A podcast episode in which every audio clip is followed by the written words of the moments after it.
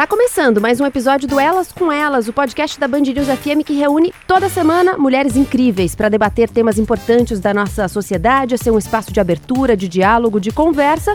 Eu sou a Gabriela Mayer, normalmente você me encontra no duas a dois, na Band News F M entre duas e quatro da tarde e agora toda quarta-feira também aqui no Elas com Elas. Seja bem-vinda, seja bem-vindo, eu te convido a vir com a gente.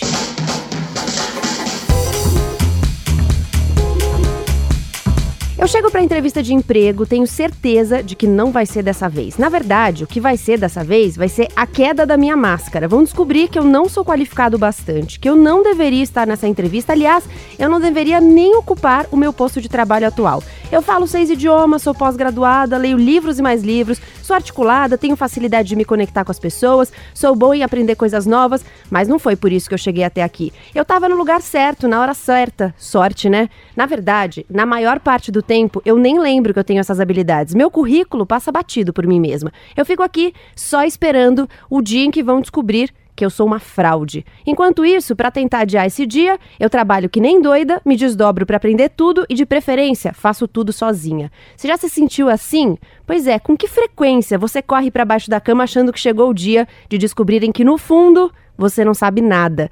Isso tem nome. É a síndrome da impostora. Acontece com homens, com mulheres, mas atinge mais o gênero feminino e tem consequências. Para continuar no exemplo do trabalho aqui, um estudo interno da Hewlett-Packard mostrou que homens se candidatam a uma vaga quando preenchem mais ou menos sessenta por cento dos requisitos. As mulheres só se candidatam quando estão beirando cem por cento. A síndrome tem a ver com as nossas inseguranças, mas não só.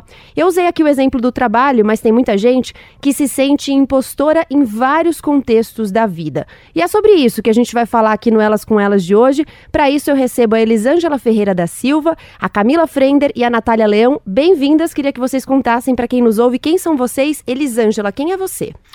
Eu sou psicóloga, eu faço doutorado no Instituto de Psicologia da U S P de São Paulo e atendo em consultório particular. Camila. Eu sou Camila Frender, sou escritora, roteirista e podcaster. Natália. Eu sou a Natália Leão, eu sou jornalista, mas acho que até antes disso sou atleta amadora, com muito amor envolvido nesse, nessa prática. Pra gente começar direto nessa sensação de fraude, vocês já se sentiram assim? Toda vez que eu lanço um livro, eu fico desesperada, porque eu falo, ah, agora eles vão perceber que eu não sei o que eu tô fazendo. Então, sim, eu já lancei cinco, eu tô escrevendo meu sexto, então é um desespero, assim, eu acho. E até agora não descobriram? Não, ainda não. Ah, tem gente que não gosta, né? Daí é uma questão de, ah, de gosto, ah, não gostei do livro, enfim. Mas nunca ninguém me acusou de fraude, de falar, você não é uma escritora, mas toda vez, no final do livro, né, que a gente já revisou várias vezes, que a gente já enjoou do que escreveu, que tá perto de lançar, é que quando eu começo a falar, meu Deus, por que que eu... resolvi escrever esse livro, por que que eu me meti nessa? Pra mim, eu acho que na, na carreira jornalística isso já acontecia, mas eu não percebia. Eu falo que sempre que alguém me elogiava, eu fazia uma piadinha que, ah, eu engano bem. Eu enganei o R H, eu engano bem todo mundo, engano bem o leitor. Mas foi no esporte que ficou mais claro pra mim, porque realmente eu, eu, eu realizava os feitos esportivos, é... E eu dizia, ah, mas não foi tão bom assim. Eu corri meia maratona, mas eu não corri tão rápido assim. Eu surfo, mas não é que eu manobro. Eu surfo ali mais ou menos. E aí eu percebi que era a tal da síndrome. É, eu também já vivi isso bastante. Acho que a cada congresso que eu preciso apresentar o, tra- o meu trabalho, ou a cada avaliação que eu preciso fazer para poder prestar o doutorado, o mestrado, enfim. Eu acredito que aconteça e que eu, eu me sinto assim, mas também na vida pessoal. Então, se eu, eu tenho três filhos, como mãe eu me sinto muito hum, é, me sinto bastante nesse, com essa, pensando, avaliando, e há muitos anos, né, fazendo terapia, eu já consigo identificar muito rápido, mas mesmo assim ainda é difícil não me sentir assim. E vocês conseguem identificar de onde vem isso? Assim, se tem elementos que contribuem para isso, um gatilho que de repente aciona essa sensação, se vocês já sentiram isso em mais de um contexto de repente? Eu acho que só do fato de ser mulher, que não sei, eu, eu sinto que a gente tem que provar muito mais de que, sabe, de que é capaz e, e precisa lutar muito mais pelo espaço, e, e, sabe? Acho que só de ser mulher você já fica com esse pé atrás de ter enfrentado tantas coisas para... Ah, eu sou boa nisso, não é um espaço masculino, sabe? Eu posso escrever, eu posso lançar. Eu, posso... eu acho que tem esse exercício de, de, de não sei, de, do machismo mesmo que a gente cresce, né? E, e luta até hoje para acabar com ele. Eu sinto isso. No esporte amador, eu ia dizer exatamente isso que ela disse. Deve você ter que provar que você realmente tá no direito de fazer aquilo. Eu sinto isso em todos os esportes. Eu pratico muitos, eu já corri meias maratonas, como eu disse, eu fazia travessia em águas abertas, eu jogo tênis, hoje eu me dedico muito ao surf. E o surf é um ambiente majoritariamente masculino e machista. Quando eu entro na água remando... eu já sinto aqueles olhares, tipo, meu, o que, que essa menina tá fazendo aqui que ela não tá na areia tomando sol? Então você já entra numa postura de ter que provar que você merece estar ali. E aí começa a dúvida, né? Será que eu mereço mesmo? E você tem que mandar muito bem, né? Pra muito. ter invadido aquele espaço. É, e quando você diz dos homens procurando emprego, a questão da qualificação... No surf, às vezes eu vejo um cara pegando uma ondinha e aí ele chega nos colegas, nos amigos. Cara, você viu que onda que eu peguei? Eu olho e falo, bicho, a onda nem foi tão boa assim. Já eu, com as minhas amigas, às vezes eu pego uma onda muito boa e aí eu percebo que, eu, tipo, elas, cara, foi muito boa a sua onda. Eu falo, ah, uma ondinha, mais ou menos. Então a gente sempre sente que tem que ser melhor e que tem que provar que merece aquela posição, que eu não acho, é nossa por direito. Eu acho que a avaliação pra mulher, ela é muito mais cruel, mesmo quando não está num ambiente em que você está eh, competindo com um homem. Então, mesmo dentro da tarefa, em que é majoritariamente feminina, você tem uma, uma cultura de disputa muito grande.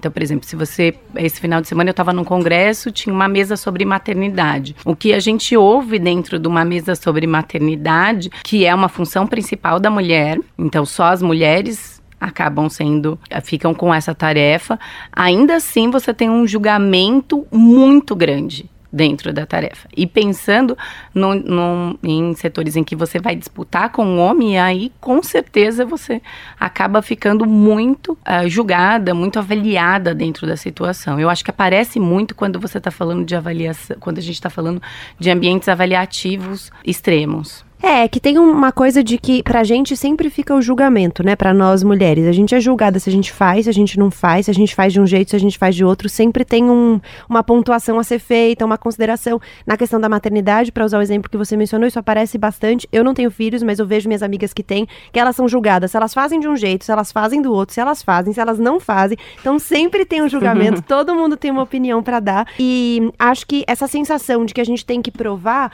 É, eu usei o exemplo do mercado de trabalho na abertura, porque é no mercado de trabalho que tem mais pesquisas a respeito do tema, né? E que a gente consegue, de alguma forma, qualificar estatisticamente esse assunto. E aí tem uma, uma questão que essa pesquisa que eu mencionei traz, que é, são as, as consequências. Então, no ambiente de trabalho, no geral, as mulheres, elas têm mais tendência a fazer as coisas sozinhas, porque, puxa, se eu pedir ajuda, vão achar... Eu já tô aqui, tentando provar que eu sei fazer. Se eu pedir ajuda, vão achar que eu já não sei. Uma coisa, assim, de é, não, ter dificuldade de admitir as dificuldades mesmo, porque você Você aumenta a sua vulnerabilidade, que já é grande. Então, tem consequências práticas que, nossa, acarretam uma sobrecarga gigantesca, mais do que já existe, né? Sim, quando... quando antes de uh, ir para o Congresso, eu tinha... Quando eu fui preparar, né? Me preparar um pouquinho para vir aqui, eu li bastante as coisas voltadas para o mercado de trabalho.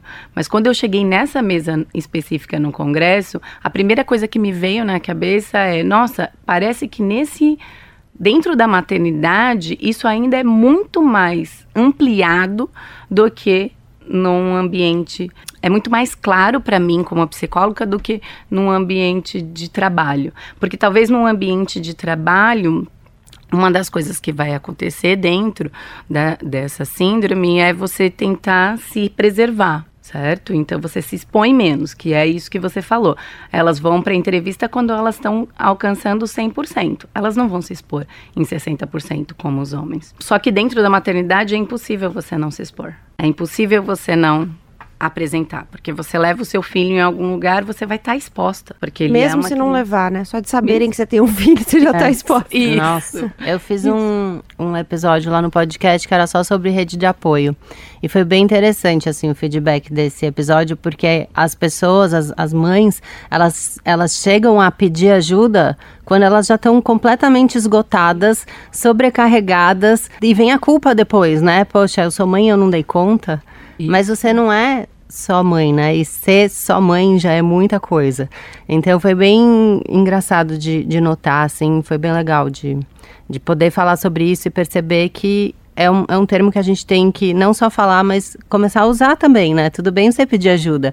E a mulher tem essa coisa, eu não, eu não posso mostrar que, sabe, que eu não tô fazendo. Eu preciso provar que eu consigo fazer tudo. E, cara, você vai enlouquecer se você for fazer tudo. Uhum. Isso. Então foi isso. bem, bem marcante, assim. É, eu acho que, é, nesse sentido eu acho que é, é muito claro para mim. Tava ouvindo sobre as, a questão da depressão na maternidade e tudo mais, e, quando, e tinha já me preparado, e quando eu olhei eu falei, nossa, as duas coisas têm muito a ver, mas só que se você digita isso na internet, isso não aparece. Né? Sabe, eu acho que uma das faces mais... Uma das consequências mais tristes da síndrome da impostora é que essa, essa questão da gente não querer se expor por essa dúvida que a gente tem da nossa própria capacidade, do nosso direito, faz com que a gente acabe se privando de algumas coisas. Eu não vou me expor, então eu vou me privar. Eu acho que esse é um dos motivos maiores de ter tão pouca mulher no esporte amador. Em alguns, menos ainda. Então, no, no surf, muito menos, no skate, muito pouco, no tênis, pouco, porque... Se eu não vou me expor, eu não, não vou tentar. Pra que que eu vou me, me colocar numa situação... Porque o esporte é, é opção, né? Você não é obrigada a fazer. Sim, é. Você não é obrigada a se expor. Então, se eu coloco na balança e falo, meu, eu não sou tão boa nisso. Eu vou passar vergonha, talvez eu machuque alguém, eu não, não vai ser bom, não vai ser legal. Eu preciso me expor desse jeito pra praticar um esporte? Não, não preciso. Então, quer saber? Deixa eu ficar aqui. Vou ali, faço uma corridinha na esteira, vou fazer alguma coisa onde ninguém vai me ver, vai me julgar. E aí a gente chega... Eu, eu fiz uma, uma palestra esses dias para uma marca de esporte e eu fiz um levantamento que parece que só treze por cento das mulheres já praticaram algum esporte coletivo. Porque a gente não quer se expor a isso. Eu vou fazer... A gente até faz atividade física ali, uma academia, um fitness. É você com você, né? Você com você. Ninguém vai... Se você tem aquela dúvida sobre você, ninguém vai ficar sabendo disso. Agora, o esporte coletivo, como surf, que, que não é assim, coletivo... E ainda assim tem dificuldade, assim, eu acho. Eu, pelo menos, sinto, assim. Eu vou na academia e eu fico assim... Puxa, mas aí eu vou fazer isso e vai ter gente lá que sabe fazer e eu vou ser descoordenada e vou fazer... Vai cair um negócio na minha cabeça, sabe? Aí você Sim, não total. faz, né? Não é. faz. Se priva desse, desse prazer. Eu tenho uma sensação de que tem um pouco a ver também com uma coisa de a gente desqualificar as qualidades das mulheres. Então, uhum. você relativiza algumas qualidades que nos homens são muito valorizadas, mas que na, nas mulheres são in, interpretadas mesmo como defeitos. É, eu acho que tem um pouco a ver com a gente não... assimilar essa coisa de que tudo bem você ser bem-sucedida, tudo bem você arrasar num negócio. O homem, ele é muito mais estimulado para ser bem-sucedido, para fazer um negócio bem. Então, a, a gente, isso até já apareceu aqui em algumas conversas do Elas com Elas, que se a mulher ela é muito determinada, no geral ela vai ser qualificada como mandona, Sim. como arrogante. Ambiciosa, o homem não. Né? O homem, nossa, olha que determinação. É. É, então, as, as características para as mulheres, elas não têm o mesmo valor e o mesmo peso para os homens. Eu acho que tem a ver com... Eu sinto que tem a ver com isso também um pouco. Sim, a quali- o que é qualidade no gênero masculino pode ser entendido como defeito no gênero feminino, né? Se você pensar assim... Eu lembro muito de uma tirinha que falava sobre assertividade. E aí perguntava, ah, o que é ser assertivo? O que é ser assertivo depende, se você, depende do gênero. Se você é homem, você está sendo assertivo. Se você é mulher, você está sendo agressiva. Você Dentro sabe da mesma fala. Na semana passada, a gente levou ao ar um episódio aqui do Elas com Elas sobre mulheres nas ciências exatas. Então, mulheres estudando exatas. Uhum. E aí, apareceu uma coisa da ciência no geral e teve uma entrevistada, uma professora de matemática pura da U S P, que falou um negócio muito interessante. Ela falou assim, para você ser cientista, ela falou, além de todos os obstáculos que você tem no caminho, para estudar exatas, que você não é estimulada, né, te, te estimulam a brincar de boneca e não a construir uma casinha, você vai cuidar da casinha, não construir a casinha. Enfim, ela falou, além de tudo, quando você é cientista, você tem algumas características que são demandadas para você fazer aquele trabalho. Você precisa ser muito determinado, você precisa ter convicção do que você está aprendendo, você precisa ser um pouco egoísta, ela falou, eu diria até egocêntrico. Só que essas são características inadmissíveis para as mulheres. A mulher egoísta, ela é massacrada. O homem egoísta, ah, ele só é um cara focado ali, né? Uhum. Um cara que vai fazer o que tem que fazer. Isso. É, a Isso. mulher parece que ela tem que estar é, disponível a todos, né? E quando ela pensa numa coisa para ela, ela tá sendo egoísta, né? É difícil isso. Habilidades da mulher estão sempre relacionadas muito ao cuidado. Ao coletivo, né? E aí, né? Quando você olha para isso, isso é, é de, inversamente proporcional a ser egoísta. Porque para cuidar do outro, você precisa estar, tá, de fato, muito ligado ao outro. Sacrificando e, coisas para você mesma, né? E, e, e nessa mesa sobre maternidade, a gente também, é, uma, uma das pesquisadoras, colocou muito sobre esse universo, né? As mulheres dentro da ciência. Quando a gente olha para isso, a gente se assusta muito, porque é muito... É, na graduação, a, somos uma leve maioria. cinquenta e dois por cento. E quando você olha num, na livre docência, somos uma minoria arrasante, três por cento. Nossa. Uhum. É muito é baixo muito, mesmo. É muito. Que loucura, não sabia. E é um ambiente Quanto muito mais você sobe, né, é, doutorado, pós-doutorado, menor vai ficando o índice de mulheres já. E quando você olha para o ensino, né, para a docência, também você tem uma diminuição brusca, apesar de as mulheres serem maioria nos cursos superiores. Sim. E você sabe que eu sinto falta também das características julgadas naturalmente femininas serem consideradas importantes para coisas que geralmente não são. Então, por exemplo, é, eles fizeram uma pesquisa na maratona de Boston, que é uma das maratonas mais difíceis do mundo. Uhum. E eles perceberam que quanto pior o clima, quanto mais difícil a prova, chuva, frio, ma- maior o índice de mulheres que concluíam a prova. Os homens tendiam a desistir mais com o clima ruim uhum. do que as mulheres. Quando o clima estava bom, era... era meio equiparado. Quando o clima piorava, as mulheres terminavam, é, desistiam menos do que os homens. É, eles não, sou, não souberam dizer porquê, mas começaram a tentar fazer uma, uma relação com resiliência, da gente ser mais resiliente, da gente lidar melhor com a diversidade, da gente estar tá mais acostumada a lidar com a diversidade, da gente, do homem estar tá muito focado no desempenho e a gente, de repente, ser uma competição com nós mesmas. E tudo bem se eu terminar, eu quero terminar. Sim, não preciso terminar. Eu já vou ficar feliz. Não preciso terminar, terminar em primeiro. Uhum. Então, isso alterou muito o índice de finalização da prova. Então, de repente, se a gente também trabalhasse essas características que são nossas, e tudo bem serem nossas, como o cuidado, como a resiliência, e direcionar isso também para uma produtividade, poderia ser incrível. Mas talvez a gente pudesse pensar também por que que são características nossas. Porque não são nossas naturalmente. São nossas por uma construção social. Sim, então, a resiliência é uma característica das mulheres porque, puxa, até pra você ir uhum. no, sei lá, no estádio de futebol, você tem que provar que você pode estar no estádio de Exato, futebol, é. sabe? Nem pra jogar, tô falando, pra torcer, Vai sabe? Estar, pra não. jogar ainda mais. Então, assim, tudo que a gente tem que fazer, a gente tem que estar o tempo inteiro. É um negócio exaustivo. É. Você tem que estar o tempo inteiro provando que você pode estar ali, que você pode fazer isso, que você pode ocupar esse espaço, que tá tudo certo. E essa coisa do cuidado, a gente é ensinada desde pequena. Desde, a gente fez um episódio aqui, foi o único episódio até hoje que a gente trouxe homens pra mesa. Foi uma discussão sobre masculinidades. Hum. E aí, um dos homens que tava na mesa, ele, ele faz parte de um grupo de pais, de um podcast chamado Balaio de Pais, em que eles discutem a paternidade e as paternidades. E aí ele falou o seguinte, ele falou que ele aprendeu que tem três dimensões do cuidado. O cuidado consigo mesmo, o cuidado com o outro e o cuidado com o ambiente em que se vive. E o homem, ele não é ensinado desde pequeno a nenhuma dessas três esferas do cuidado. Nem com ele mesmo, nem com o outro, nem com o ambiente. E a mulher, ela é ensinada os, as três. E aí, quando você faz essa divisão, bom, fica tudo por conta da mulher, né?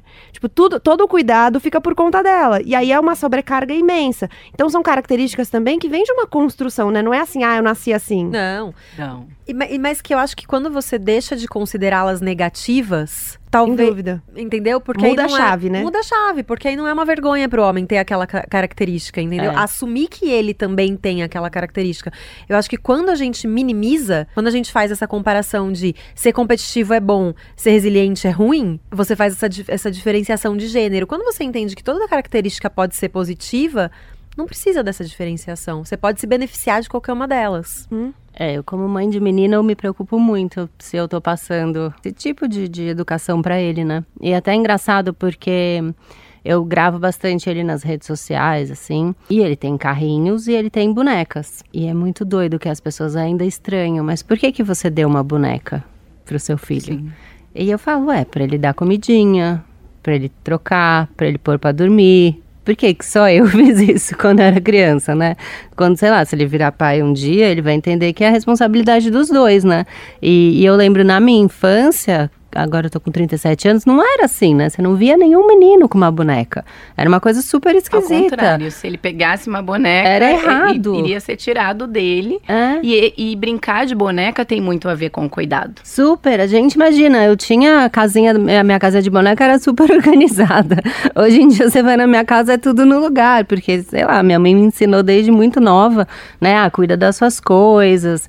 E tal, e, e eu já tive relacionamentos que, que não deram certo porque a pessoa realmente não, não tinha essa, essa visão, né? Não tinha esse cuidado. Não... Então é bem complicado. O que acontece é isso, você não... Culturalmente, a gente não ensina mesmo isso para meninos.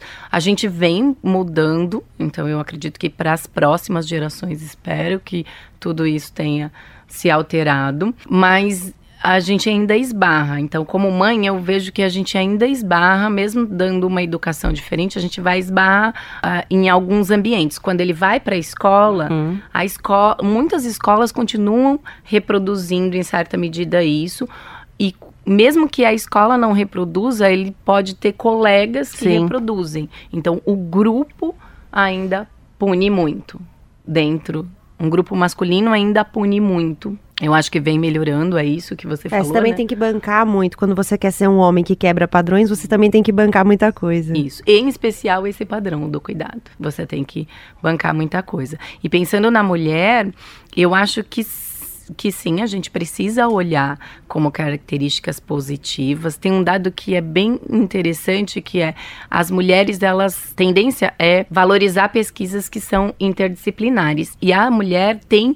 muito mais pesquisa interdisciplinar do que o homem, aonde ela pontua. A única coisa que ela consegue pontuar mais que os homens na carreira acadêmica é dentro das pesquisas multidisciplinares. E mesmo assim, ela ainda, quando você olha para os critérios, isso acaba não aparecendo dentro dos critérios. Então, é valorizado, só que eu acho que a gente precisa pensar em um outro lado. Quando a gente valoriza tudo isso e coloca, foi o que eu discuti lá um pouco na mesa sobre maternidade, a gente começa com um perfil de guerreira e valoriza esse perfil de guerreira demais, hum. a gente continua com essa mulher dentro do sofrimento.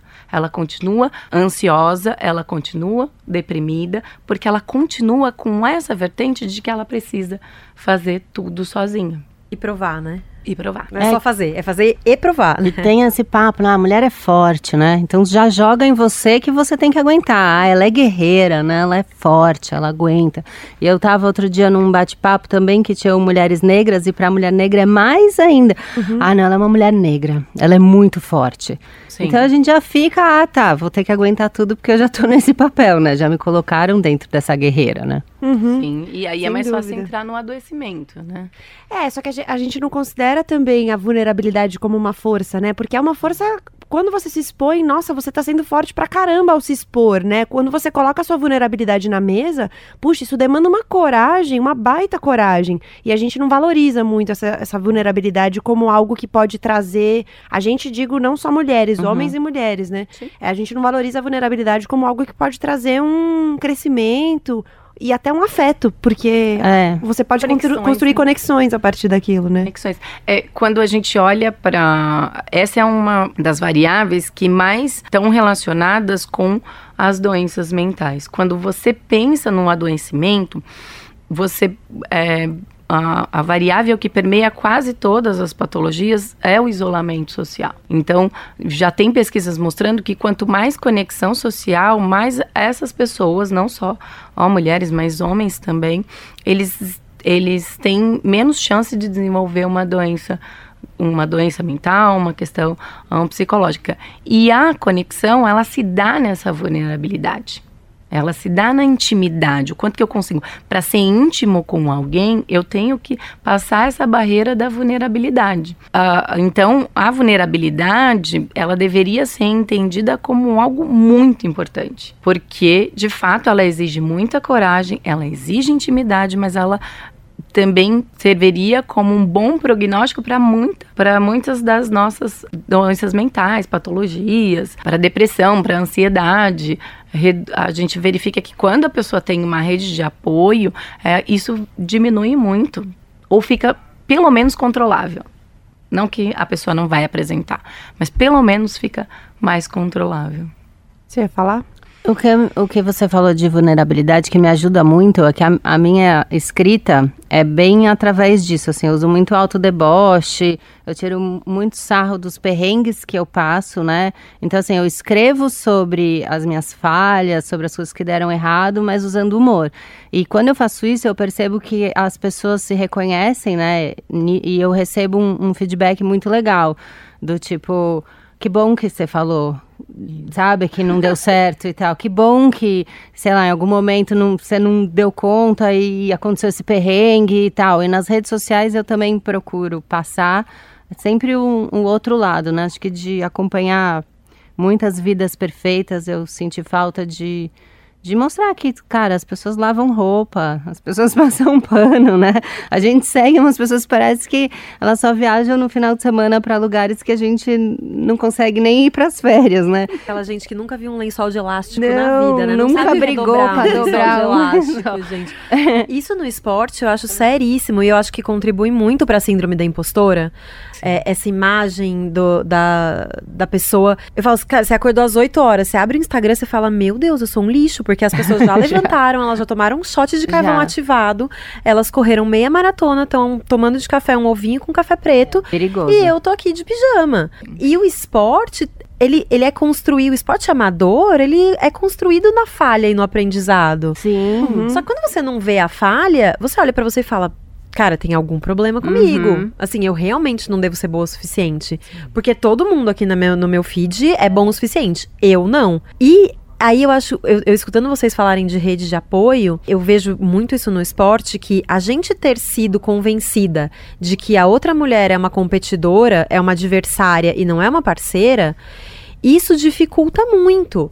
É, eu, tava, eu, eu, sou, eu tenho uma enteada de seis anos. Eu tava assistindo uma novelinha de criança esses dias com ela e as meninas estão sempre competindo pelo menino, pra ver quem é mais bonita, pra ver quem é mais legal, pra ver quem é isso, quem é aquilo. E aí, eu acho que por isso os grupos de esporte amador femininos, os coletivos só para mulheres, estão crescendo e tem um papel muito importante, porque é essencial você encontrar uma parceira, não uma competidora. Sim. Alguém que, que tenha as mesmas dificuldades que você e que olhe e fale, meu, foi legal, tá suficiente. Isso aqui é pra ser sobre diversão, não é pra ser sobre competição. É, e é doido porque isso é uma coisa difícil de quebrar, né? Porque interessa a estrutura em que a gente vive manter essa ideia de que nós somos adversárias, né? Porque isso nos enfraquece como classe. Se a gente colocar claro, as mulheres é, como uma classe, nos, nos enfraquece. Então, com certeza. E no esporte, às vezes as mulheres se colocam naquela posição de ah, mas eu sou tipo um moleque. Ah, mas eu ando com os moleques, é eu surfo com os moleques.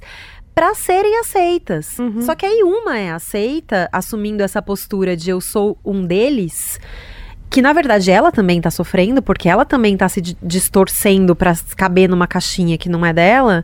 Então, ela se enfraquece e todas as outras se enfraquecem. Sim. Eu acho que entra bastante aí, a, a, o que a gente vê é construído culturalmente, com certeza, desde a infância. E entra muito pra tentar resgatar isso, o conceito de sororidade, que é, é olhar pra uma outra mulher entendendo ela como uma outra mulher e não como uma rival.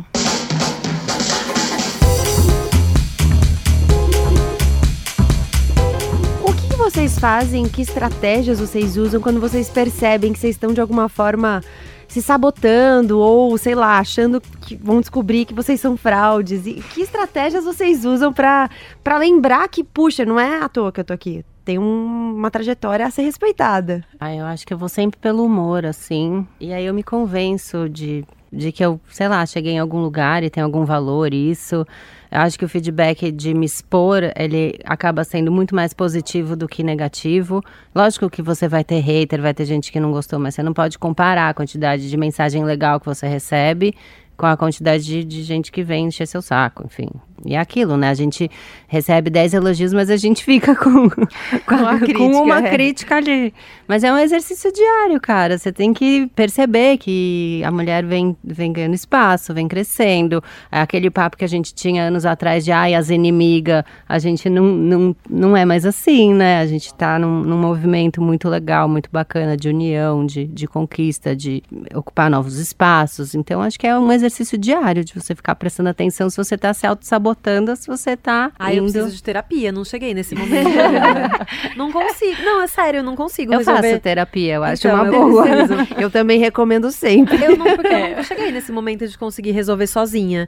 Eu tenho, uma, eu tenho algumas amigas, assim, que eu posso contar nos dedos de uma mão, que são muito importantes pra mim nesses momentos. Quando eu percebo que eu tô me auto-sabotando, eu costumo verbalizar com elas, falar, meu, é isso, eu tô sentindo isso, e eu recebo, elas, mais do que um apoio, elas me ajudam a colocar em, em perspectiva. Fala, meu, presta atenção, olha o que você tá falando. Mas o importante, eu acho que é o verbalizar, seja é. na rede social, ou seja com três amigas, pois ou é. seja na terapia. Elas me trazem isso, elas me mostram, colocam em perspectiva, falam, meu, presta atenção, olha o que você tá falando, olha o seu feito, isso é grande, isso não não é pequeno, isso é bom, isso é legal, isso é suficiente. Então, elas me trazem isso. Eu percebi que eu comecei, que eu, que eu precisava dessa ajuda. Sabe quando eu, o primeiro evento de surf, onde eu fui e tiraram uma foto minha surfando, eu mandei para tipo assim, pros grupos da família, pras amigas todas, porque pra mim aquilo era uma prova que eu tava dando, sabe? Olha aqui, eu, eu fiz. sei mesmo, eu, não era mentira minha. Eu realmente fiz isso, pra ter ali um retorno, pra ter um... Viu só? Você sabe mesmo fazer isso, você não precisa dessa aprovação. Mas é muito engraçado, né? Porque você viu a foto sua e você se assustou, né? Ainda precisa da aprovação alheia. É muito louco. Isso. Essa então... é uma questão muito frequente na minha terapia, que é quanto, às vezes, eu tenho certeza que era pra eu estar ali, mas eu preciso de alguém referendando é. aquilo, porque senão fico duvidando de mim. Eu... Aí, a, a, a minha terapeuta, minha analista, fala assim... Mas por que, que você precisou dessa resposta? Aí eu, ai, não sei, você já sabe que eu sempre preciso da resposta. Me diz você, né, por que, que eu preciso dessa resposta, terapeuta? É. Me ajuda. Me ajuda aí. Eu, eu também recorro à terapia, até pela profissão, a gente vai recorrer mesmo à terapia. E eu acho que eu tenho um grupo que eu, em que eu sou muito privilegiada, porque eu tenho um grupo de amigas que são terapeutas também. Ah, ó, então, tá vendo? A gente precisa enturmar com esse povo. Inclui a gente nesse WhatsApp, amiga. Tem lugar pra mais um? Aí a gente nesse grupo, a gente fica só ali, xeretando, a gente nem fala muito. É, a gente, a gente só não lê, manda só gif, ouve. Eu prometo. É. A gente não manda bom dia. E um dos retornos que a gente mais tem dentro desse grupo é exatamente aquilo que você falou, de o quanto que é importante você perceber que a outra pessoa também é, é. um ser humano. Tá todo mundo na mesma. Eu brinco assim, eu sou só um ser humano, é. não uma guerreira, não. Eu sou só a Elisângela, com os meus defeitos, com as minhas qualidades. Tá todo mundo na mesma. O seu podcast, Camila, faz isso muito bem, né? O podcast da Camila, pra quem não conhece, chama É Nóia Minha. E, e basicamente é isso, ela questiona, é nóia minha ou tem outras pessoas que também estão pensando isso, estão é. sentindo isso? E quando você ouve, você fala, nossa, ainda bem que ela falou, porque eu também sinto isso. Enfim, é uma identificação e acho que o humor constrói isso também, né? Sim, é, ele dá uma leveza, né? Pra você tratar assuntos que, no fundo, fazem muito mal pras pessoas, né? Então, é nóia minha ou todo mundo é inseguro? Aí eu falo sobre insegurança, aí eu trago pessoas que tiveram que trabalhar em algum momento a sua insegurança. É, é nóia minha ou todo mundo acha que é uma fraude? É bem isso, seria um super assunto pro podcast, ia render pra caramba. E o que eu acho legal do eu podcast acho. é que ele sai, né, da, da, do podcast, enfim, e ele vai pra rede social e as pessoas continuam discutindo nos comentários, né, quando eu posto uma foto, quando eu falo o tema do episódio. Então, eu acho muito legal porque vira um lugar de desabafo e de debate e que as pessoas encontram novas noias e pessoas tão noiadas quanto elas, porque a gente fica muito sozinho com a nossa noia, né? A gente fica, será que só eu penso isso? Será que só eu sofro com isso? É, e às vezes são incômodos grandes, às vezes são incômodos pequenos, né? Eu me lembro, é. acho que foi o primeiro episódio, o seu, que foi sobre eu odeio quando todo mundo vai. Eu odeio quando todo mundo vai. É, quando e você, você levou é uma amiga que adora quando todo mundo vai, É, né? levei um, um psicanalista pra entender, e uma amiga que ama quando todo mundo vai. Eu pedi pro psicanalista entender se essa amizade tem futuro, né? Porque se, como que as, as, as duas convivem? Uma odeia muita gente, outra só vai quando tá todo mundo.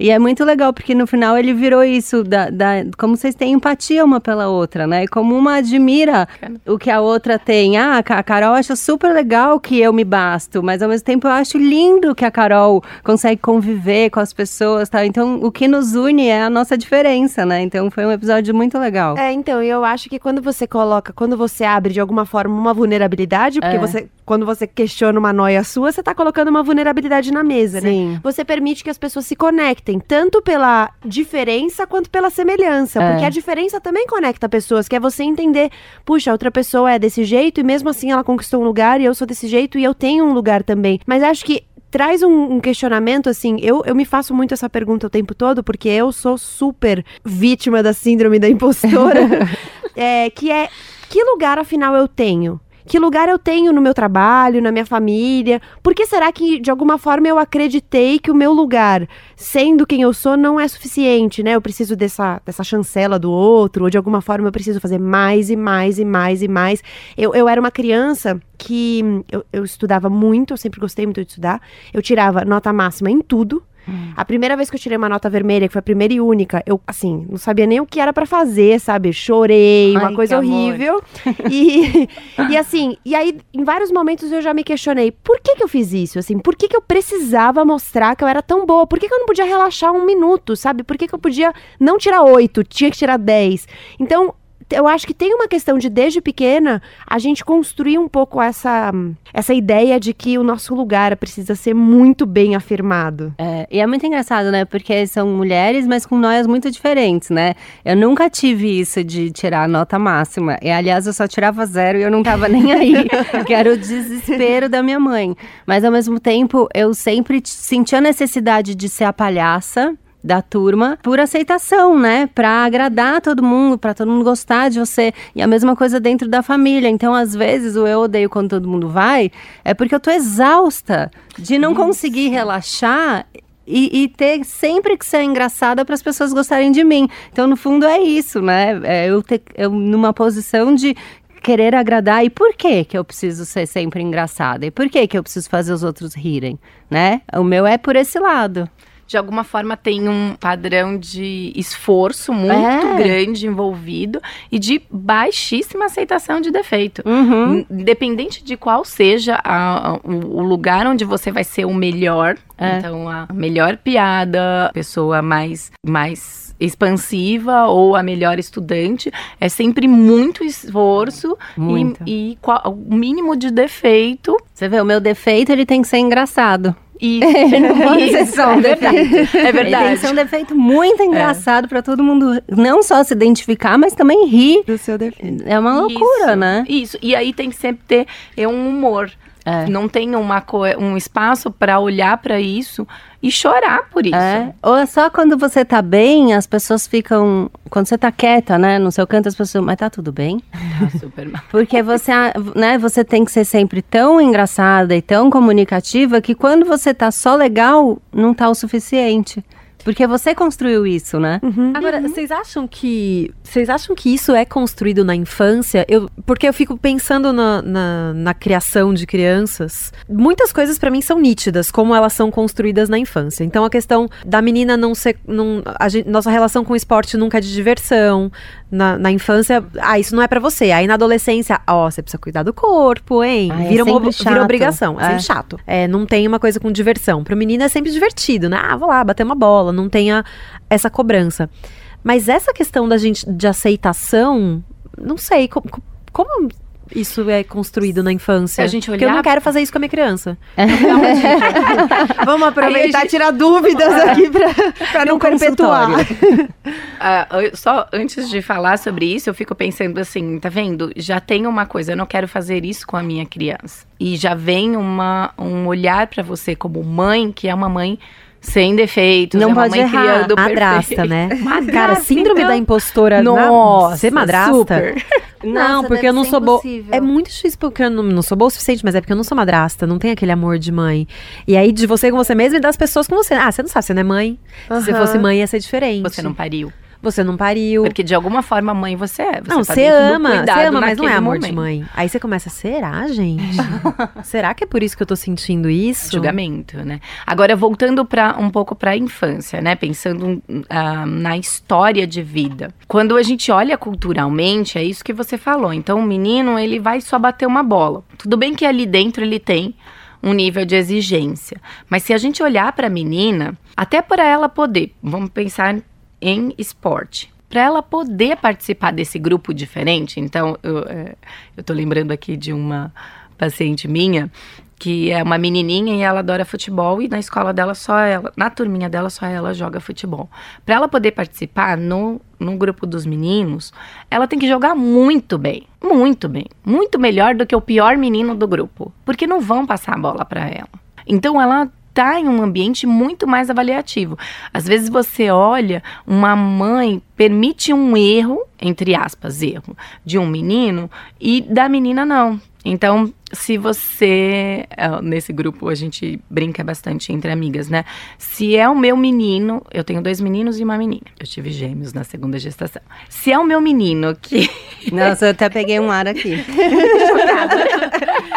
Fica chocada. Até isso eu tenho que justificar. Eu tive pois gêmeos é. na segunda gestação. Por quê? Eu não poderia querer ter três filhos? Eu, pessoalmente, não iria querer. Mas qual é o problema? É, a gente justifica tudo, né? É, é e, e se é o meu menino... Então, voltando, né? Se é o meu menino que, sei lá, tá subindo na mesa... Ah, é um menino. Olha, é característica de menino. Se é a minha menina que tá subindo na mesa... Ah, não. Ai, olha que feio. Entende? O julgamento é maior, mesmo quando a gente tá falando de menina, porque a gente tem um perfil de bonequinha. Cara, é um cultural. Puta exercício, é um, né? É um baita exercício. Eu brinco assim que quando eu tive a minha primeira filha, eu tinha uma amigona que tinha um menino que ficou sabendo. E a gente queria, na verdade, ela queria muito ter uma menina e não teve. E eu imaginava que ia ser um menino e não foi um menino. Eu lembro que ela falou assim, ah, você deve ter ficado triste, né? Porque como mãe de menino, a gente é menos punida. Eu falei assim, não, na verdade, para mim foi um grande desafio quando eu olhei, mas eu fiquei muito feliz. Porque, de fato, eu espero ter uma menina que peite tudo isso. Para o meu desespero, a minha menina, ela é uma pessoa super suave, e na dela, e não enfrenta nada disso. Olha, vai para o outro lado quando ela vê essas coisas, mas ela se diverte. Ela se dá o espaço, com o tempo eu consegui trabalhar isso com apoio de terapia, para respeitar o jeito dela de ser na vida. Ela também não precisa ficar enfrentando. E hoje eu olho para ela e falo, ai, que bom que ela não tá querendo ser uma guerreira. Ela é só ela e pronto. E eu acho que a gente aprende isso muito na infância. Ah, então a menina, ela precisa ter esse jeito de menino para se encaixar no grupo dos meninos e ser bem aceita. E aí ela vai ser é, melhor. Ela não pode ser só ela. Bom, então vamos lá, pergunta fácil. Facinho. Como é que a gente faz, diante de todo esse histórico de julgamento, de pressão, de cobrança, para não ter uma geração de síndromes de impostora? Eu acho que a gente vem trabalhando nisso no, quando a gente pensa em ter a sororidade entre as meninas. Eu não sei qual é o programa que você falou lá, mas quando eu nem aceito passar isso para minha filha. Eu não vou passar para minha filha que ela precisa disputar com as amigas. Quando eu começo a questionar isso na infância, culturalmente, e aí eu acho que a gente sempre vai dividir em estágios, né? A, a cultura e a minha relação direta. Então, uh, pensando lá que eu queria ter uma filha guerreira e que fosse fazer tudo isso, e um dia ela chega pra mim e fala, mãe, eu queria fazer aula de balé. Deus, ela quer fazer aula de balé, então. E eu queria a filha guerreira. Não, eu preciso respeitar quem é ela. Quem é essa minha filha, quem, quais são as coisas que ela gosta. Eu preciso ensinar para o meu menino a cuidar, eu preciso ensinar para o meu menino que não tem problema nenhum em ele apresentar tudo aquilo que é chamado de características femininas. Só que em alguma medida, eu sempre discuto isso na minha terapia.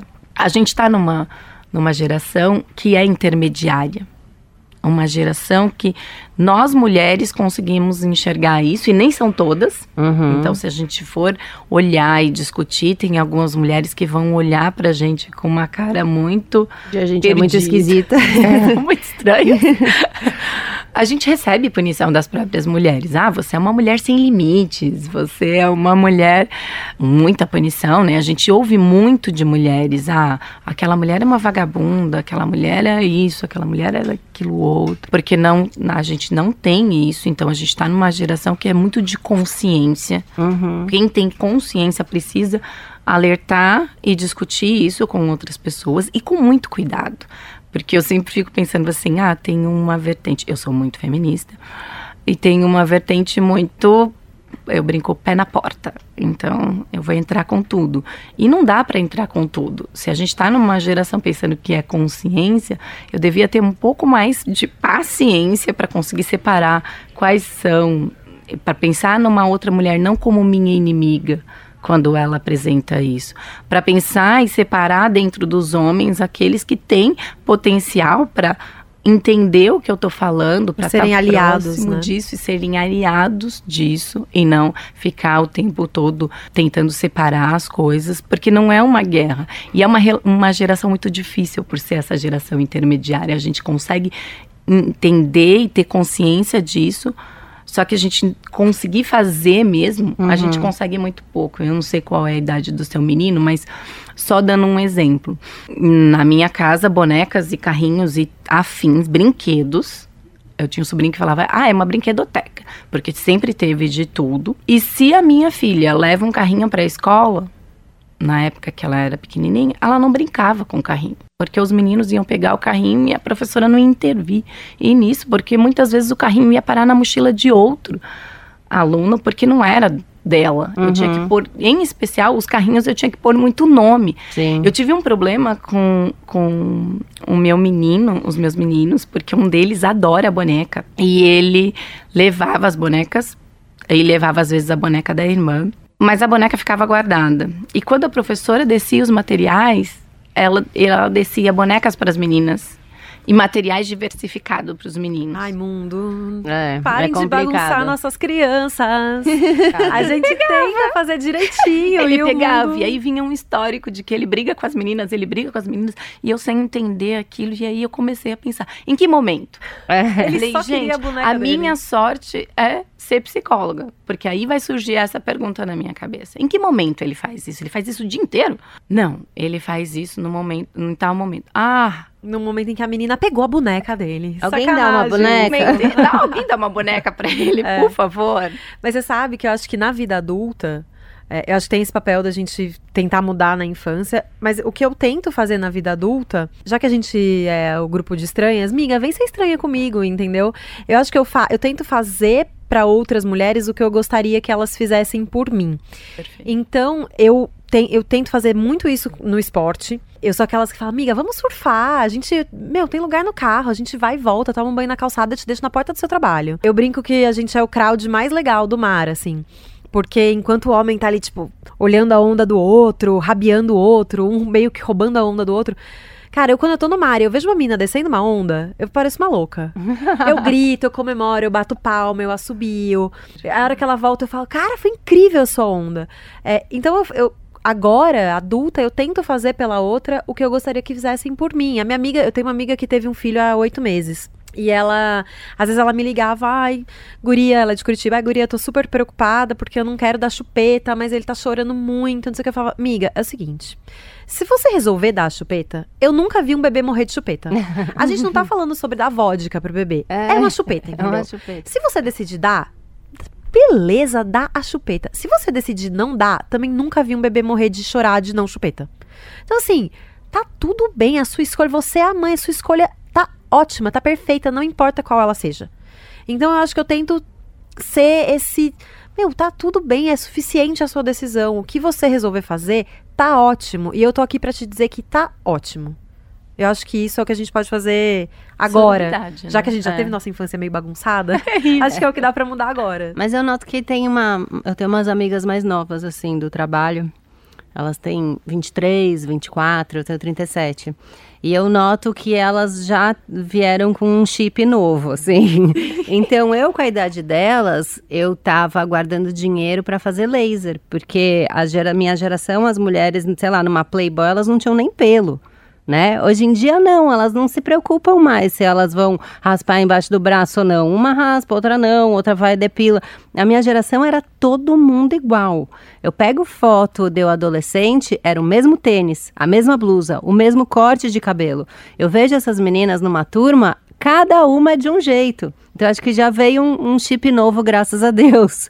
Então, é, acho que sim. É um estudo, né? É um acho trabalho. A gente, é, a gente vem trabalhando para mudar essa cultura, né? O próprio conceito de sororidade, ele tem um pouquíssimo tempo. E eu acho que é isso, para, de alguma forma, impedir que a gente tenha uma disputa com uma outra Sof... ainda mais nessa situação, sofrendo do, do seu lado.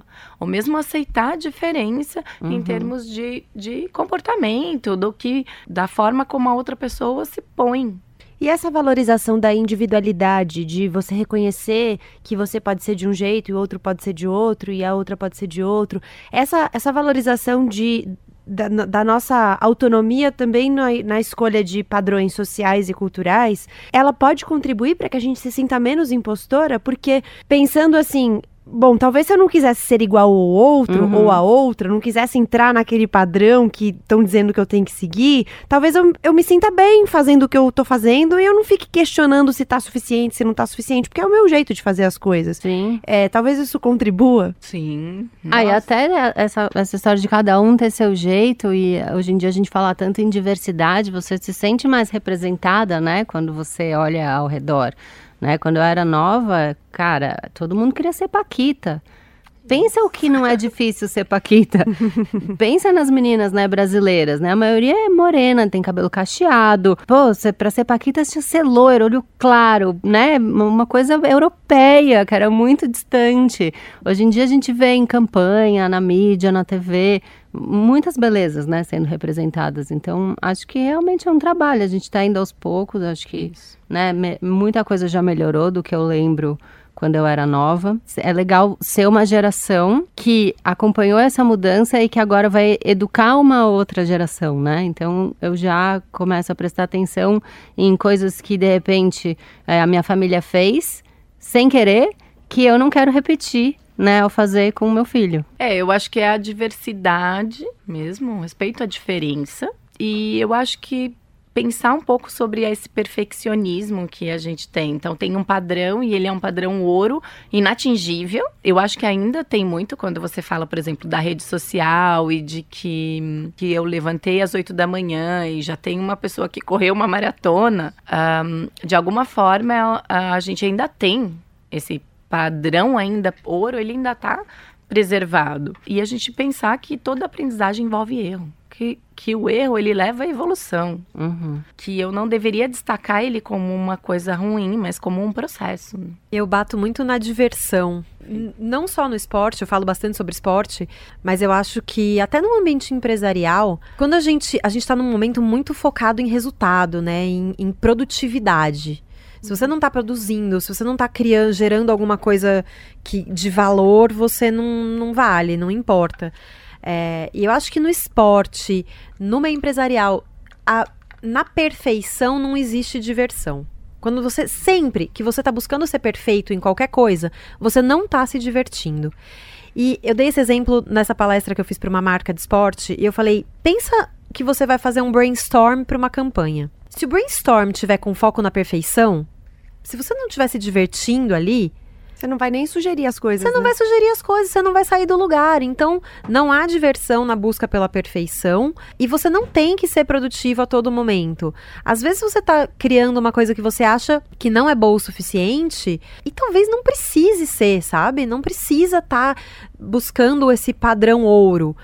deixa rolar mais. Eu acho que se a gente deixasse rolar um pouco mais, as coisas fluiriam melhor, a gente se cobraria menos e coisas muito mais legais sairiam disso, tanto no esporte, na vida, na relação em família, no trabalho, em tudo. Acho que se a gente buscar menos a perfeição, sim, fica mais leve. Ainda que vocês se sintam é, impostoras de vez em quando, vocês reconhecem o sucesso que vocês têm? Eu acho que sim. Ah, eu reconheço, assim, é chato, mas muito no, no resultado das coisas que eu produzo. Então, sei lá, eu lanço um livro, eu vejo que ele foi bem pelo retorno de vendas, sabe? É, mas, se você parar para pensar, é, eu ainda tô atrelada a, a ter provas, né, de que eu tenho algum tipo de valor ou de sucesso, né? Então, não é cem por cento. Olha que engraçado, eu tô num momento muito diferente do seu. É. É, eu me desliguei de uma grande editora há seis meses. Uhum. Foi um momento super difícil, porque você perde o sobrenome corporativo, né? E aí, hum, nossa, se, agora, se antes não descobriram que eu era uma impostora, agora, vai ser sem agora. Sobrenome corporativo, ixi, agora ferrou pra mim. Vou o quê? Vou passar fome aqui, vou ter que viver da minha arte, que no caso é nenhuma, que eu não sei nada, não tenho habilidades manuais. É, e aí, eu tô redescobrindo o que é acreditar no meu sucesso, no meu talento. É, e isso tá vindo, em alguns momentos, pelo resultado. Alguns trabalhos que dão dinheiro, eu falo, pô, legal, eu consigo viver sem o sobrenome corporativo, melhor do que eu tava vivendo, com mais qualidade de vida. Mas vem muito também, por exemplo, o convite pra estar aqui hoje, falando sobre um assunto que eu acho importantíssimo pra muitas mulheres. E hoje, é, eu ser considerada pra estar aqui, pra falar sobre isso, pra ter voz, enquanto tanta mulher não tem voz pra falar uma coisa tão importante, pra mim é um resultado de sucesso, de que, uhum, putz, eu não sou uma impostora. Tá dando tudo certo. Imagina, na que... verdade, é uma premiação, você foi chamada porque descobriram, sim, eu não sou uma que impostora. Você é uma farsa, né? Foi hoje aqui. Ganhou, ganhou. Isso será revelado no fim do programa. No programa. Que medo. Eu acho que é, é, é, bem, é bem complicado. E eu ainda, na vida, eu ainda me sinto... Eu brinco assim, quando eu ouço algum feedback, eu sempre fico pensando... Ah, já sei, é aquilo. Eu tô me sentindo mal, deve ser do meu trabalho mesmo. Mas eu ainda tô num estágio de reconhecimento racional disso. Então, eu reconheço racionalmente, linkando as coisas, olhando pro outro e não sentindo... o que, de fato, eu vejo dentro disso. Eu acho que na maternidade é o único lugar onde, onde eu olho pro resultado e me divirto muito. Eu tô esperando isso. Esse momento ainda. É porque o meu tem um ano e nove. Ah, não. Então não. Eu ainda não tenho ah, não. tanto esse feedback, sabe? Eu ainda tô não. só, será que eu tô dando certo? E eu acho que é, na, não, eu acho que é isso. Eu acho que a gente demora um pouquinho. No primeiro, a gente demora um pouquinho pra ver que o feedback é, é bom vindo dele. Mas é muito divertido pra ah. mim. Então, quando eu olho e me divirto, consigo olhar pra esse resultado e me reconhecer melhor. Eu brinco que pra mim foi Uma, um divisor de águas, até é, pensando no meu, na minha carreira como profissional. Meu mestrado não tem nada a ver com meu doutorado. E eu demorei muito tempo, eu falei, não, não vou voltar nunca mais. E todo mundo falou pra mim assim, nossa, você é muito louca, porque...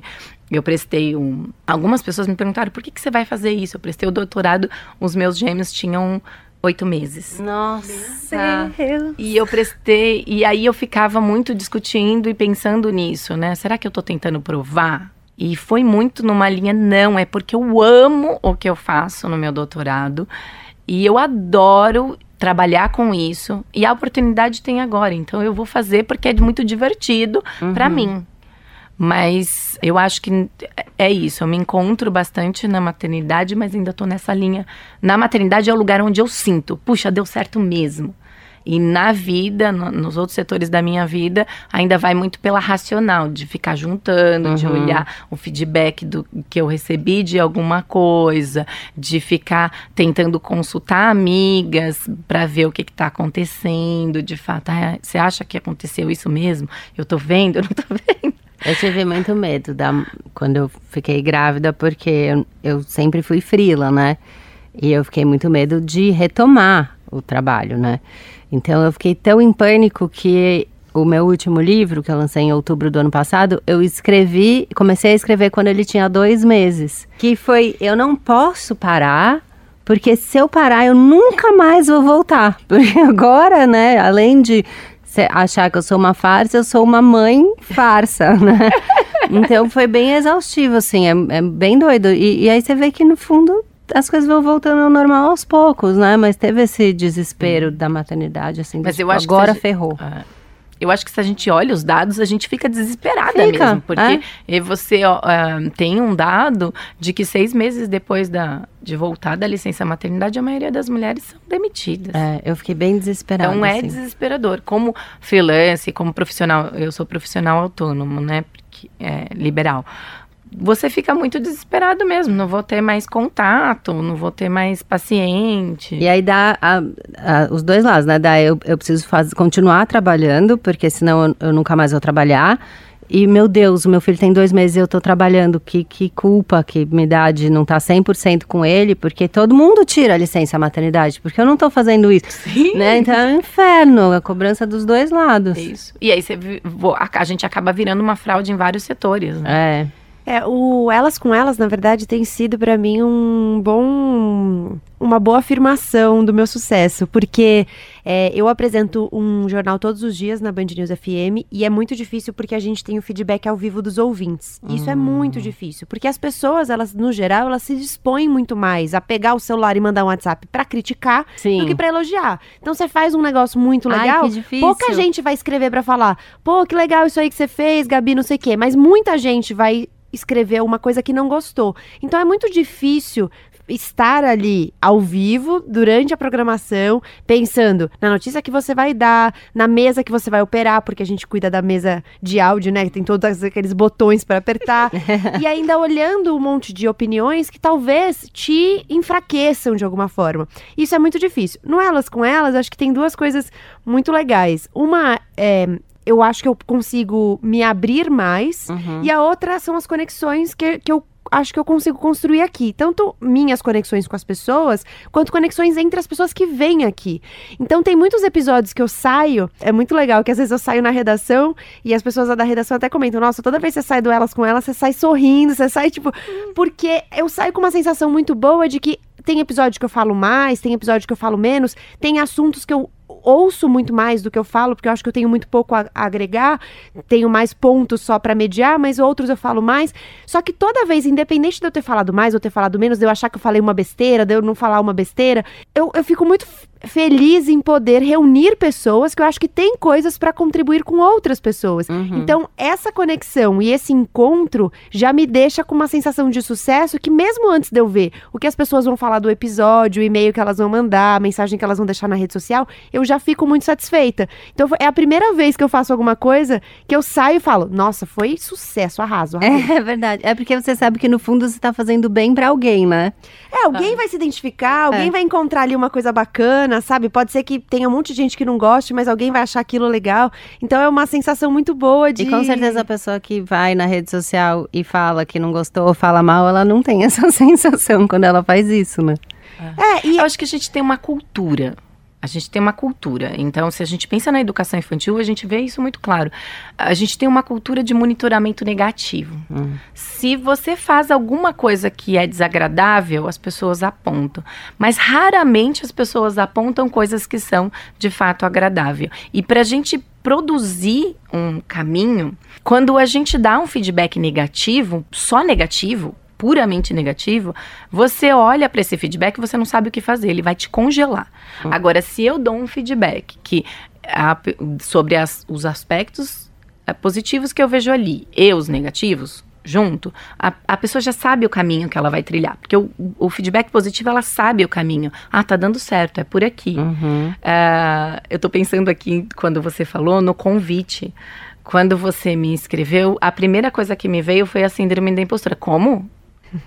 Eu dando entrevista. Como assim? Como que eu vou dar entrevista? O que, que eu tenho pra falar sobre isso? Aí eu isso, perguntei, né? Quem me indicou? Ah, Joana. Eu falei, ah, Joana me jogando na fogueira. Joana me jogando na fogueira. Aí veio, todo o exercício racional é, não, a Joana reconhece quem sou eu, confia em mim como profissional, por isso que ela indicou. Mas você não tinha dito o que era o nome do programa. E aí eu mandei pra... um, uma mensagem pra Joana, enquanto eu tava verificando se eu conseguia ajeitar a minha agenda. Aí, na hora, eu falei, ah, então eu vou participar. Então eu quero participar. Agora que eu quero participar mesmo. Mesmo porque o nome é muito bacana, entende? Porque é uma ideia que eu acredito muito. Ela falou, Elisângela, é a sua cara. É uma ideia que eu acredito muito.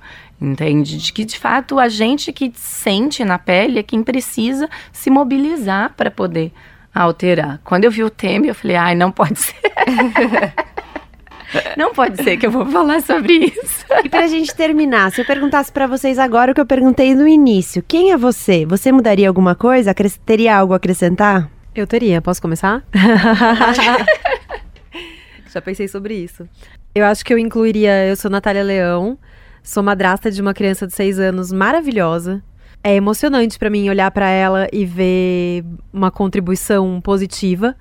Ver que o que eu tô fazendo como madrasta... Eu não, eu não sou mãe, eu não quero ser... Assim, eu não tenho nenhuma pretensão de exercer o papel de mãe dela, porque ela tem uma mãe maravilhosa. Mas hoje, conseguir ver que o papel que eu tô desempenhando como madrasta é suficiente, é maravilhoso. Então, eu acho que eu incluiria isso no meu currículo aí de pessoa. Uhum. e, e eu reforço como... O meu, a, a minha figura como atleta amadora ganhou um peso tão grande na minha vida exatamente por ter me feito crescer e acreditar tanto em mim, fora também do esporte, sabe? Ele me fez... Essas, eu acho que essas duas figuras, a figura de madrasta e a figura de atleta amadora, me fizeram acreditar mais em mim como jornalista, me fizeram acreditar mais em mim como mulher feminista, me fizeram acreditar mais em mim como amiga, como uma pessoa que tem a oferecer coisas boas pro mundo. Então, acho que eu acrescentaria isso. Eu acho que eu acrescentaria... Eu acho que foi bem breve, né? Eu falei, eu sou escritora e roteirista e podcaster. Acho que eu acrescentaria a mãe do Arthur, porque é uma coisa que muda muito a gente. Sim. Então, eu me vejo bem diferente hoje em dia. É, e eu acrescentaria também que eu sou uma pessoa cheia de erros, falhas e defeitos, que está constantemente é, em construção, né, aprendendo coisas novas, assim como todo mundo que participa desse programa e todo mundo que está me ouvindo.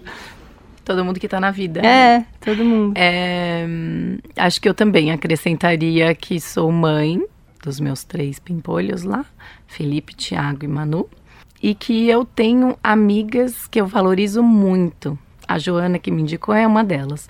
Eu acho que a gente precisa acrescentar na vida o lado pessoal. A gente se apresenta só pelo lado profissional e pelo bom desempenho no lado uh, profissional, né? Uhum. E não se apresenta. Então, eu diria, no fim de tudo, eu sou só um ser humano com defeitos e qualidades. Eu adoro falar isso. Eu não sou guerreira, eu sou um ser humano com defeitos e qualidades, como outro qualquer.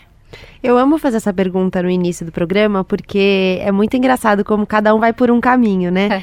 Mas é muito comum é, ir pelo caminho profissional. As pessoas se apresentam profissionalmente e tal, e no geral é pelo, pela questão profissional que elas estão aqui, né? Eu, eu descubro essas pessoas pela trajetória profissional delas muitas vezes.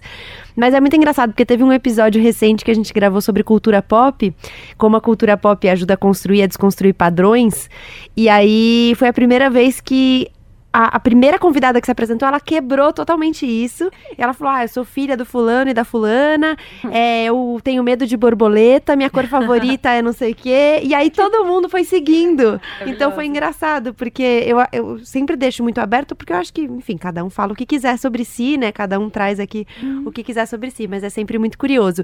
E como Elas com Elas sempre termina com uma reflexão, vou convidar você que nos ouve a essa reflexão de quem é você no fim das contas e por que você tá onde você tá. Com certeza tem um motivo e não é pura sorte. Não é só você estava no lugar certo, na hora certa. A gente constrói a nossa trajetória com muito suor, com muita dedicação, com muito esforço, com muito estudo, muitas vezes. E a gente precisa valorizar cada passo que a gente deu para chegar até aqui.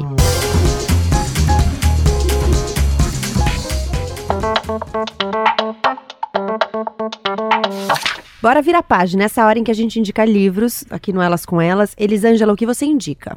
Camila, vamos lá. Eu ouvi essa dica de livro num podcast que eu escuto, é, chama Paciente Silenciosa. Eu adoro o livro de suspense, de crime, coisa assim, apesar de ser muito, muito medrosa. E aí, acho que você vai gostar, Elisângela, porque é a história de uma mulher que mata o marido E aí ela é uma paciente de um, de um, de um centro de psicanálise, é, como que fala? Quando você é internada num, num centro. E, ah. e ela não fala nada, ela não conta desde que, ela, desde que aconteceu esse crime. Então é sobre isso, então é bem interessante, assim, eu tô achando uma leitura muito boa. Natália. A minha indicação é Do que eu falo quando falo de corrida, do Haruki Murakami. É um livro que traz muito a, a parte mental do esporte, de como é, não é, o esporte não é só a prática física. E traz conflitos, traz os conflitos que acontecem na mente desse corredor, quando ele tá correndo, o prazer, ele, ele entra muito nos, nos sentimentos envolvidos no esporte. E se vocês permitirem, como elas falaram o nome das crianças, Amanda, minha criança linda, porque eu não falei o nome dela, eu só, só chamei ela de minha criança, então pronto, fica aqui o nome da criança no meu coração. Ai, Elisângela. Voltei. Acho que é um que eu adoro e que combina muito com o que a gente discutiu aqui, que é A Coragem de Ser Imperfeito, da Brené Brown. É excelente. Tem também o, o...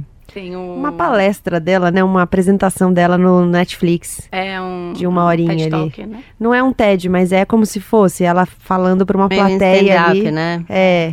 é. Vale a pena que, mesmo. É. Eu acho que é perfeito, né? É uma questão de vulnerabilidade. E tudo bem ser vulnerável. Eu fiz meio uma viagem aqui para indicar um livro nesse episódio. É, normalmente eu indico livros de mulheres, mas hoje eu não vou indicar. Eu vou indicar um livro que foi o último episódio de agosto do meu outro podcast, que não é aqui da Band News F M, o Põe na Estante, em que eu falo de literatura, né? Convido duas pessoas a lerem o mesmo livro que eu e a gente senta para falar ali Máximo. sobre o livro. E o livro foi O Vendedor de Passados, do Agualusa, um escritor angolano. E por que que eu trouxe esse livro hoje? Porque ele me fez refletir muito sobre quem a gente é, que hum. eu acho que é uma pergunta que a gente se faz quando a gente está falando de síndrome da impostora.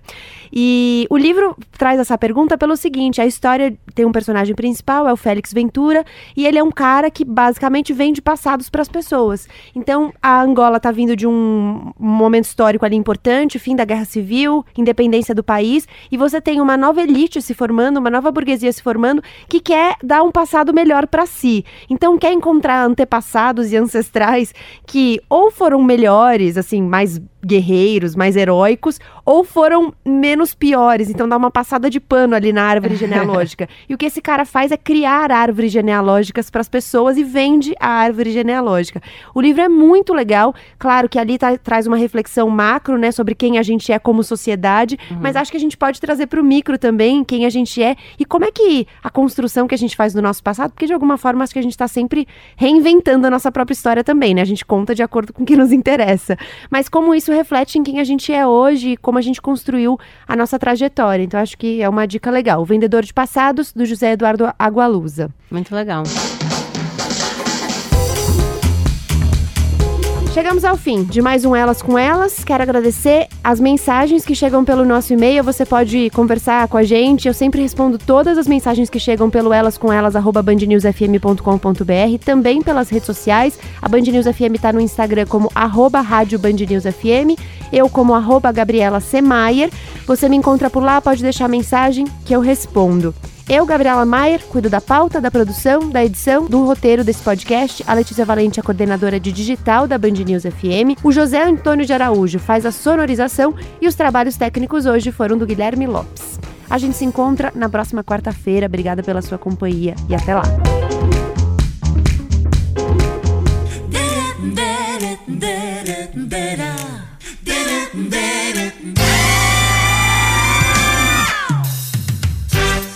Elas com Elas, na Band News F M.